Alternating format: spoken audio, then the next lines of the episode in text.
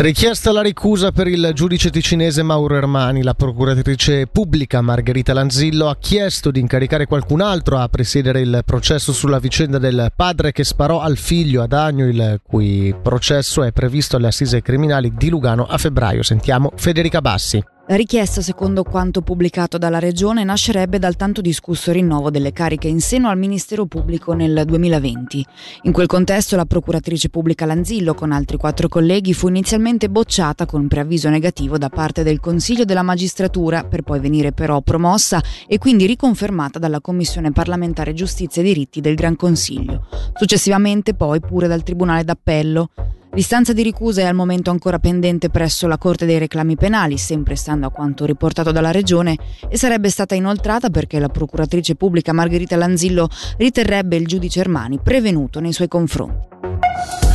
È tempo di bilanci per Tavolino Magico, l'organizzazione che da 25 anni salva derrate alimentari e le distribuisce in centri di distribuzione che ha presentato le cifre 2023 a livello nazionale e cantonale. Sentiamo la portavoce Simonetta Caratti. Allora, da quasi 25 anni Tavolino Magico lotta contro lo spreco alimentare e la povertà. Eh, lo scorso anno l'associazione a livello nazionale ha salvato 7200 tonnellate di cibo, 20% in più più o meno. Questo cibo ha supportato durante l'anno in Svizzera Svizzera un totale di 1,8 milioni di persone indigenti. In Ticino abbiamo salvato 790 tonnellate di cibo che sono andate a aiutare 113.700 persone in difficoltà durante l'anno, che sono più o meno 3.000 persone ogni settimana aiutate in Ticino da Tavolino Magico. Ma soprattutto in Ticino abbiamo aperto due nuovi centri di distribuzione l'anno scorso e nel corso di quest'anno ne apriremo uno in più, quindi saranno 17 alla fine di, del, di, di quest'anno e questo è ovviamente sta a indicare che la precarietà cresce.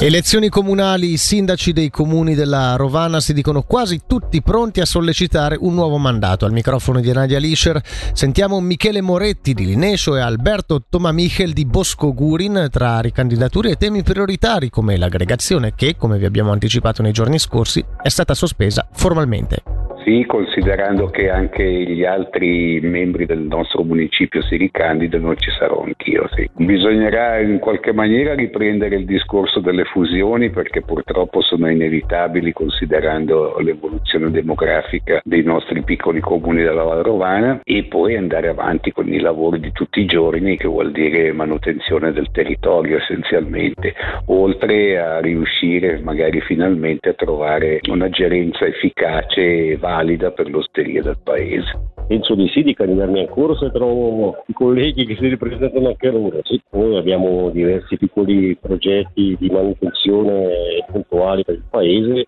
mai con le risorse che abbiamo non possiamo neanche fare dei grossi progetti, però siamo sul terreno e facciamo quello che possiamo.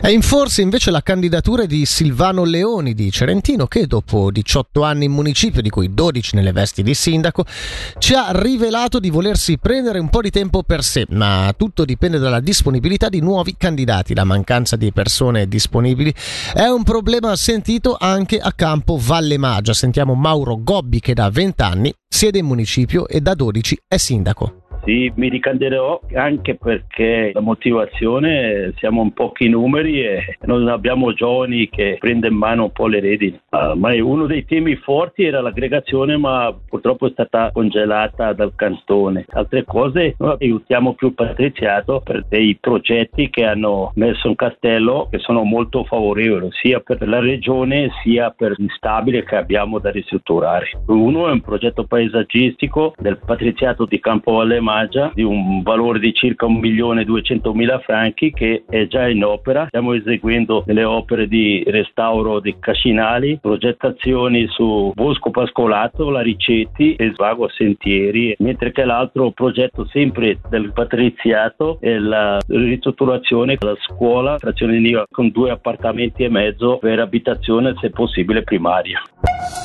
Iniziano oggi le giornate del cinema di Soletta, la più grande rassegna cinematografica del cinema svizzero. Tra i vari film presentati, anche numerose pellicole della Svizzera italiana. Per un piccolo scorcio su alcune di esse, sentiamo Niccolò Castelli. Avremo la grande anteprima con uh, due star del cinema svizzero tedesco e tedesco che sono Luna Wedler e Max Ubacher di Jakob Strauss, tutto girato nella Svizzera italiana, una piccola parte in Val Bregaglia e poi il resto tra la Val Bavona e Val Maggia. Il cinema svizzero poi sa bene per raccontare delle storie di suoi personaggi, io ve ne cito solo due. Da una parte c'è la prima della scomparsa di Bruno Breguet, di Olmo Cerri, che parla di questo personaggio che negli anni 70 è stato arrestato in Israele perché stava portando dell'esplosivo alla causa palestinese e poi è scomparso su una nave da crociera negli anni 90 e dall'altra la scoperta di un altro personaggio che è Elsa Barberis, una donna che dagli anni 30-40 fino agli anni 60 ha fatto la stilista anche per grandissime star che è stata completamente dimenticata, una donna irriverente, diversa, coraggiosa, che viene riscoperta nel film Elsa Barberis da Claudia Quadri. Per la meteo, oggi coperto, stasera nella prima parte della notte, precipitazioni in tutte le regioni, temperatura massima fino a 5 gradi.